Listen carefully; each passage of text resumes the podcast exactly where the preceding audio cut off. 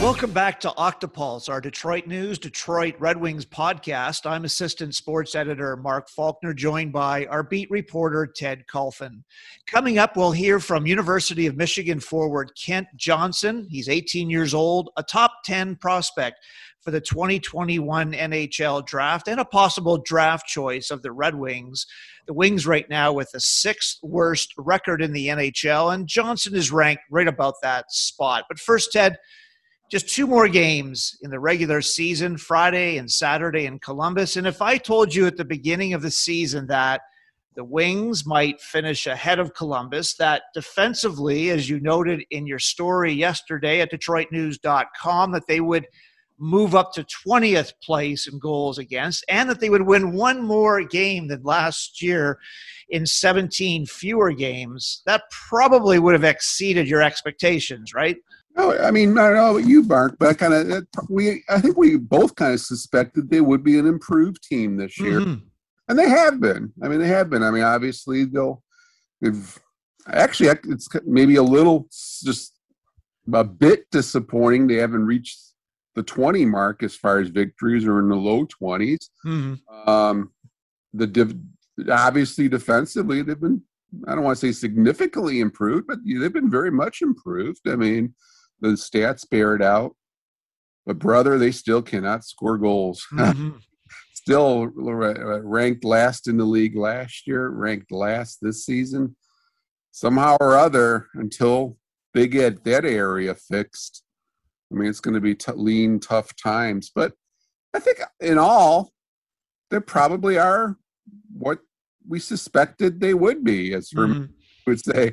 Uh, that they are what they are. I mean, I, I I think if I, I look, I don't want to advise anybody to look at my predictions. Most of them have been pretty horrid at the start of the, the season, but I did have the Wings finishing ahead of Chicago, so Chicago okay.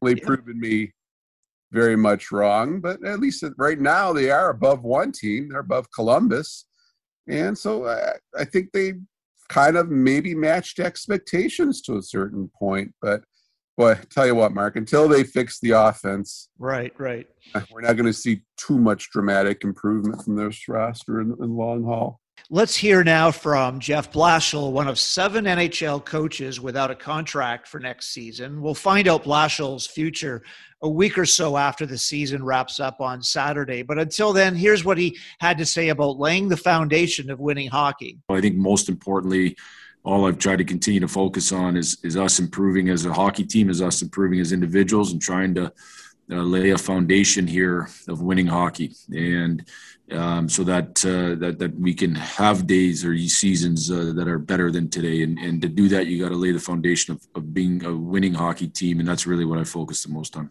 Ted, what do you think is going to happen with Jeff Blashill? We've talked about it on the podcast this year. He said the team is better than last year. Defensively, yes. You just mentioned the offense. When they score three goals or more, Ted, they're 14 and 2. What do you think Steve Yzerman will do, though, with, with Blashill? My friend, that's the million dollar question. And mm-hmm. I, people around the league, and they have absolutely no gut feeling about this. Uh, could probably make a mil- million pros or cons to bringing him back or mm-hmm. bringing him back. I mean, there's a lot. I mean, obviously, the def- defensively, this team took significant step forward. Uh, some young players began to flourish or are flourishing. Some did not. Some took a minor step back or whatnot. It's going to be it's going to be a close call, I think, either way. Uh, I mean, if you put me next to a burning stake and make a prediction, I'd say 52 48 that he does yeah. come back, I think. But obviously, I would not be at all surprised.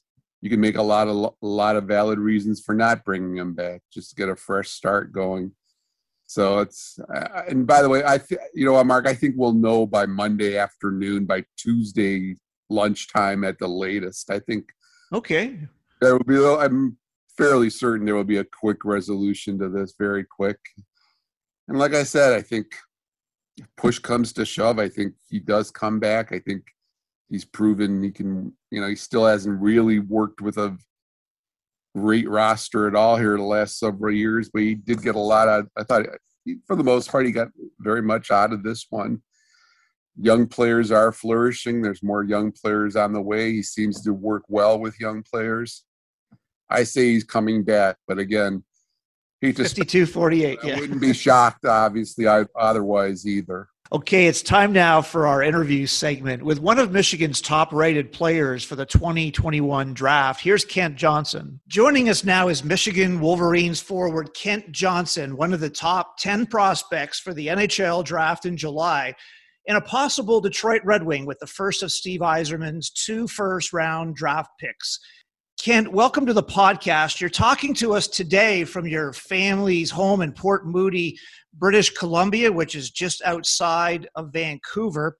What was it like crossing the border to BC from Ann Arbor? Uh, Vancouver was one of North America's hotspots for that new COVID variant, and it shut down the Vancouver Canucks for nearly three weeks. Are you done your quarantine, and what are your plans leading up to the 2021 NHL draft? Yeah, no, uh, thanks for having me on, Mark. And uh, yeah, obviously a little tricky there crossing the borders right now, but uh, I had my sure. 14 day quarantine and I'm thankfully done that. So I've been out for a bit over a week now, uh, which has been good to get back uh, to my kind of regular routine and get training. But uh, yeah, it's uh, just nice to be home now for sure, and I'm just gonna enjoy it. And what will your routine look like, Kent, over the next few months? Is it hard to tell right now? You're home, you're out of the quarantine, but what are your thoughts about the next two months now that the hockey season is over? Yeah, I mean, uh, basically wherever I am, I'll just uh, be working out in the gym and uh, trying to get a little stronger, a little faster, and mm-hmm. then uh, you know try to skate. I really enjoy being on the ice uh, in the off season too, so I'll try to skate as much as I can, and uh, yeah, that's about it. And then hang out with the family and friends, obviously. Good stuff. You know, Kent, before you came to Ann Arbor here for your freshman season, you played two years of BC junior hockey with the Trail Smoke Eaters, about seven hours or so away from Port Moody in Vancouver. The Trail Smoke Eaters are a famous team in Canada. They won two world championships, as you know, way back in 1939 and 1961. And for Red Wing fans, Kent, Trail was the home of coach Bobby Kromm, who led Detroit to a 37 point improvement in 1978, and he won the Jack Adams Coach of the Year award. What does Trail mean to you, and how did those two years prepare you for university hockey? Yeah, no, I love playing in Trail, and I feel, uh, as yeah, like the town shaped me a bit, and uh, just mm-hmm. so lucky I got to play there. It's such, I mean, you know, the hockey history. You just said it, and such an awesome hockey town. We had such good fans, and uh, obviously, you know, great coaching staff there. So it was so much fun to play there for two years, and it really uh, got me ready for college hockey. What was the uh, travel like? Was the BCHL similar to like the OHL and the CHL where you were billeted? Did your parents make the trip? Uh, you know, your brothers at Yale, did, did Kyle make it? What was it like playing in trail for those two years? Yeah, I, I was in a billet house and they were really good to me there. So it was a pretty easy transition. Then you know, mm-hmm. my parents would come visit every once in a while, which is nice. Um, nice that it was, you know, close enough that they could do that. And uh, yeah, so it was just, uh, it was pretty, I mean, travel away games, we, we were pretty far from other teams. So I got used to being on the bus, but, uh, you know, I kind of learned to love it. So uh, yeah, it was all good. Kent, one person who helped with your transition to Ann Arbor was former NHLer Jeff Tambellini, the coach for those two years in trail, and now a pro scout with the Stanley Cup champion Tampa Bay Lightning. Tambellini played three years here at the University of Michigan, as you know, from 2002 2005. He won a couple of conference titles. He was a first round pick by the LA Kings. He scored 27 goals in 242 career games with those Kings, Islanders, and Canucks. And by the way, he was signed by Steve Yzerman in 2015 to play for Tampa Bay's minor league team in Syracuse and he's now helping and recruiting free agents for Tampa Bay GM Julien BriseBois.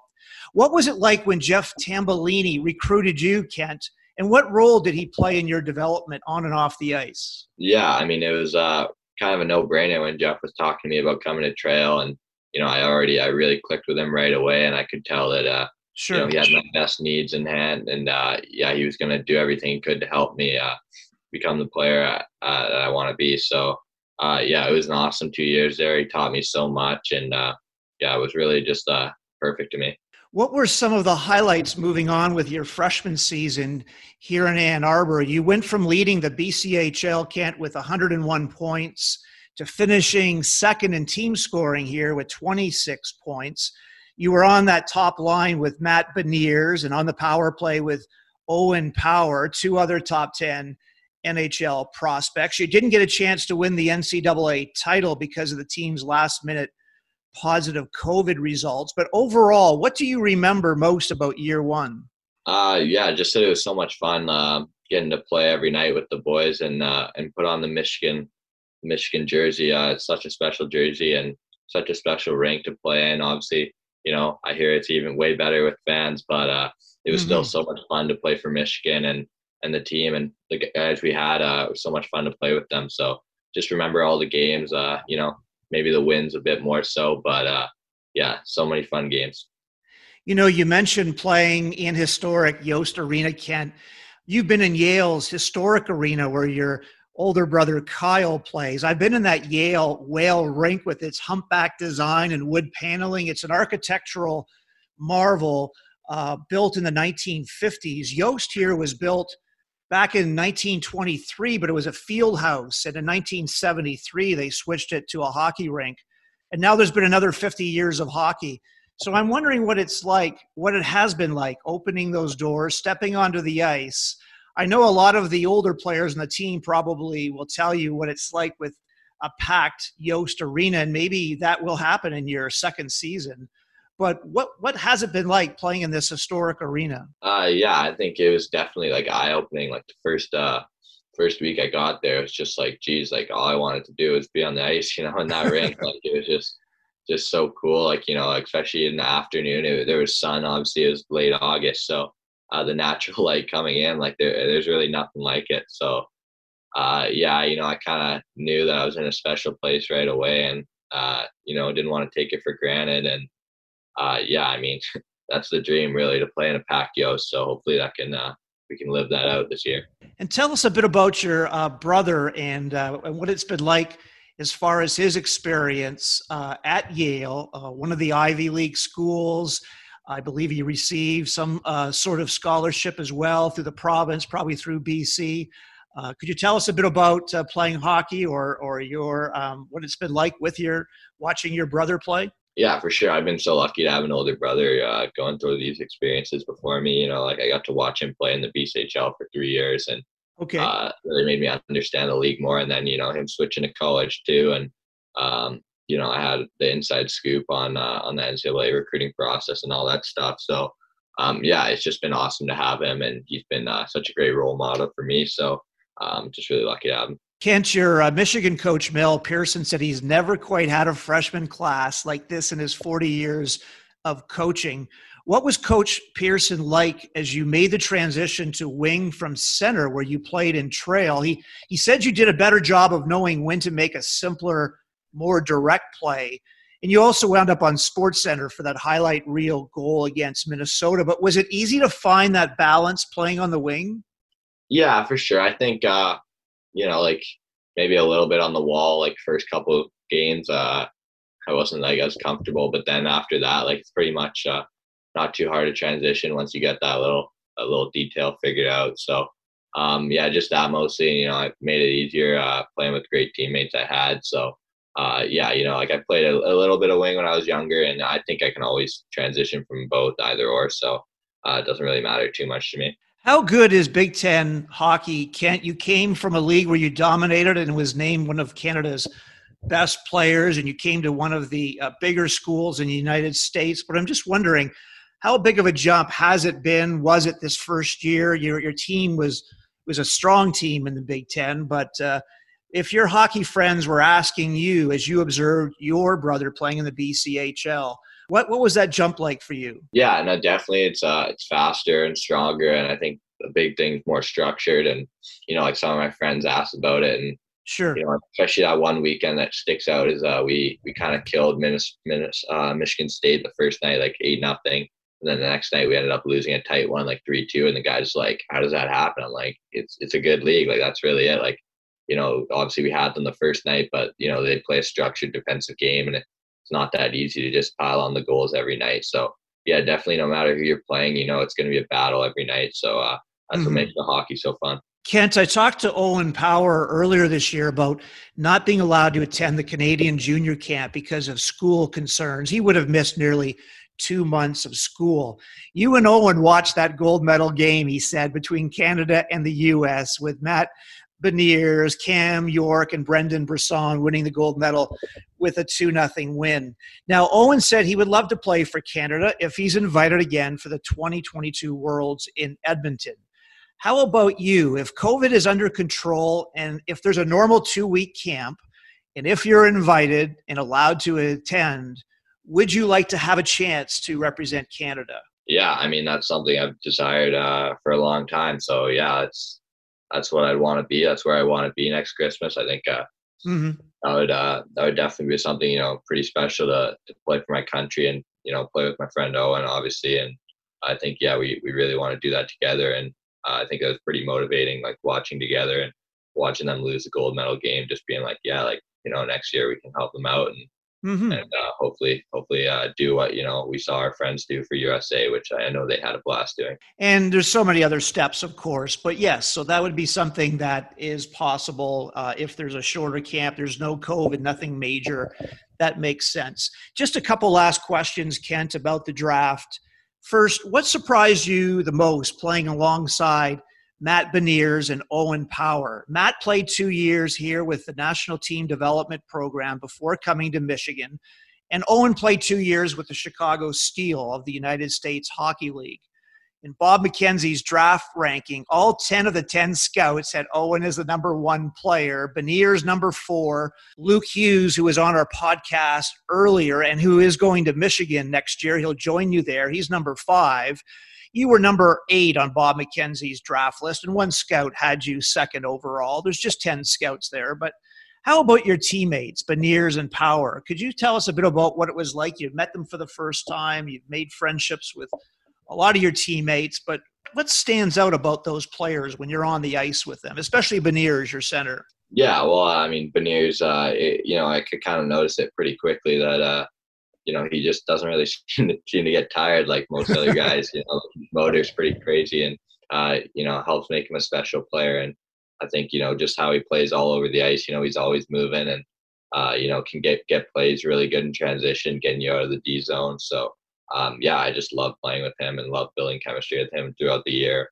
And then Owen, like right away, I noticed it. Uh, you know, it's just it's just really cool to watch, honestly, like how big he is, and then yeah. The fact that he's not just that big, but he's got like all the skills that you know, like some smaller guys would have. Like he can stick handle really well, and his skating and his edge work is uh, it's really really fun to watch, really. And uh, and then his hockey mind obviously is great. So uh, yeah, you know, like playing with those two guys, it was just so much fun, and uh, uh, you know, I'm I'm really happy for them and the success they're having. Can't wait to you know see where they end up uh, here too at the draft. And you know, Kent, you must really be looking forward to to year two uh, back on campus and and playing in at, at Yost Arena as we were mentioning earlier with Power and and Beniers. I'm just wondering what your thoughts are about how things went with Coach Pearson and the things we talked about the transition to the new position, but what are your thoughts about the improvements that you're you're thinking about? You said you're at about 170 pounds now, and you'll come back. Of course, you'll have some time to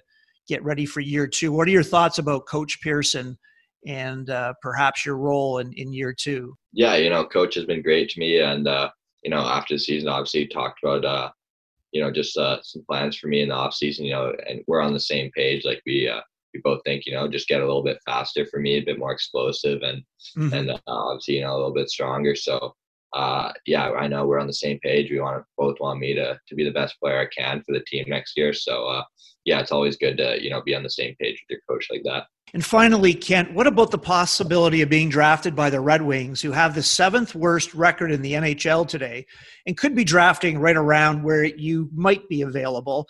I asked Luke Hughes about being drafted by the Red Wings. He said it would be awesome. He said Detroit's been his home since ninth grade. He lives in Canton and while playing for U.S. hockey, he's had the chance. He'll be going to the University of Michigan next year. He also said any of the 32 teams would be great. But What if Detroit drafts you? What would that mean to you, Kent? Yeah, you know, it'd be really special. I mean, I know, you know, when I was growing up, Detroit was just this powerhouse that made the playoffs like I don't know how many straight years, like 20 something, I think. Mm-hmm. And, you know, like Datsyuk was one of my favorite players. And uh, they were just such a fun team to, to follow and had such a rich history. And I know that, that, you know, like everyone just wants them to get back to, to those kind of days. And I know uh, how much the team means to this city. And uh, yeah, obviously that, you know, that's the type of market that you want to play in. So obviously, you know, any team eh, like, like, like Luke said is great, but uh, Detroit yeah. would be, would be definitely a great team to go to as well. Yeah, it's kind of amazing, isn't it? 25 straight years they they made the playoffs. 25 straight years. There are some teams like Buffalo, they'll miss the playoffs this year for 10 straight. Detroit's at five, the longest they've ever gone without making the playoffs at seven. So, oh, just quickly, were the Vancouver Canucks growing up in Port Moody? Were, was was that your team as well? So Datsyuk and the Wings were were winning, and but did you have were the Canucks one of your favorite teams? Did you get a chance to see them, you and your brother Kyle? Yeah, no, we watched a lot of games, so the Canucks were definitely our favorite team. It wasn't like I don't want to get the record wrong that I was really rooting for Detroit at the time. Uh, you know, I did love Datsyuk. And I know one year, like they were close to not making the playoffs, and I was, I was definitely rooting for them to make the playoffs. But uh, yeah, Canucks were my team. So uh, they were definitely the ones I was rooting for. Kent, thanks for your time today talking about your hockey background in BC, what you're doing now in Ann Arbor, and what you would like to accomplish moving forward. All the best at the NHL draft, Kent. Yeah, thanks so much, Mark. Our thanks to Kent Johnson. And now let's hear from Joe Veleno, drafted 30th overall, with the first of those Thomas Tatar draft picks. He's a two way, 200 foot player who has put up offensive numbers in the past, scoreless in four games. Here he is talking to you, Ted, about his NHL debut in Columbus last week. Hey, Joe, was it were there any nerves at all, or did you feel kind of natural just skating onto the ice here tonight and did you ever look across the ice? It's like, oh wow, that's Seth Jones or Patrick Laine over there. How did it feel that way? Yeah, obviously it's it's um, you know quite surprising. Obviously, um, knowing that you're playing on the same stage as those guys. Uh, you know they're they're in uh, you know they're they're superstars in the league, and you know for me to be out there on the ice with them, it's it's pretty special and um, kind of uh, um, you know shocking to me. But uh, you know, I kind of tell myself, you know, I'm here now, and um, you know, this is what it's going to be. If I want to play in the NHL, you know, you're going to have to go up against the best of the best, and um, you know, I hopefully that's going to be me one day. Um, you know, someone else saying that, but um, it's it's uh, it was it was quite special to kind of step out the ice and um, you know go for go for a skate and warm up and you know kind of feel the butterflies a little bit and, and the nerves going through but um, they're exciting nerves and it's it's a obviously a great feeling uh, stepping on the ice for uh, for an NHL game. You couldn't tell on TV, but did they, did they give you the lap? I mean, did you go out there for a lap all by yourself or not? No, no, no lap here. all right, thanks, Joe. Appreciate it. All right, thank you. Ted, what do you think about Joe Veleno's game, and where do you see him slotting into either Jeff Blashill's team next year, or maybe another coach who might try and open things up a little bit? What do you make of his four games so far? That's such a small sample size, Mark. But I was yeah. impressed. I think he definitely improved over last time I saw him when one of the training camps or whatnot. I think he's got looks like he's gotten stronger on his skates, physically stronger. Uh, very accountable defensively. He's played very well defensively. Uh, had some good scoring opportunities. So, yeah, at this point, Mark, I'd be surprised mm-hmm. if he's not one of the top 12 forwards going into next season. I think he's progressed nicely in the in, in the minors and this year in Sweden, and he looks like he's played some pro hockey, obviously. So I I think there's definitely a future for this young man. He's he's looked good and um good two way center. I think that's what everybody look, is looking for these days. I think he's a very accountable, safe two way center. A player coaches can trust in. Ted, you also talked to uh, Jonathan Bernier after Sunday's 2 1 loss against the uh, Stanley Cup champion Tampa Bay Lightning. Bernier made 40 saves, and he continued the hot goaltending of late. Thomas Greiss had back to back shutouts and was named Player of the Week. But here's Bernier talking about this rather unusual COVID delayed season. I know it's been a strange season all the way around, but it feel kind of weird to have I mean, last home game already, and you know, not too many people in the arena. I mean, did it feel anything different? You think, or what? To be honest, the whole year felt uh, surreal almost, and uh, just didn't feel right. And um, you know, mentally and physically was was a very hard year uh, for everyone and for every every player in the NHL. And um, you know, I can't believe it's already uh, we got two more games left, but hopefully by uh, September we can we we can start on time and we can uh, have fans for sure. That's uh, it, it's not as fun, you know. Uh, I'll be honest with you. It's uh, you know, you're, you're, obviously you're playing for your teammates, for your for your uh, for your jersey, for your city, but having fans just brings that extra energy sometimes that you're you need, and um, you know we need them in a building. Jonathan, last one. What was the toughest part about this season? Uh, physically, was obviously playing a lot of games in, in short period of time. Um, that was really hard, and mentally, it was just you know getting tested every day, no days off. You know, even on days off, you had to still come to the ring and get tested. So it just felt like every day you were. Uh, it was just a grind mentally, you know, on on that that point, and um, you know, and obviously not winning a lot of games. That's that's uh, that's probably the toughest point really couldn't get away from the game then. I mean, if you're coming, I mean, every day you were, you know, coming to the rink and stuff. I mean, there wasn't much of a mental break, I would think then. No, exactly. There's not not much, and but at the same time, everyone's doing it, and uh, you know, even on the road, you know, you got to stay in in the hotel. You can't really leave, and uh, we just had to follow the rules that the NHL uh, gave us, and um, but everything every team did that, so there's no excuses. Good stuff. Thanks for this, Jonathan. Thank you. Ted, what do you make of Jonathan Bernier's comments? No excuses, he says. Every team had to handle the COVID situation. How do you think the Red Wings handled things? My big question do we know for sure there's going to be an excessive amount, full amount of fans in the arenas? I, I don't get that impression that mm-hmm. every arena is going to open up. I mean, it seems like there's still some markets where, obviously, in Canada, they're still way behind. It seems like. I mean, they're still ways off.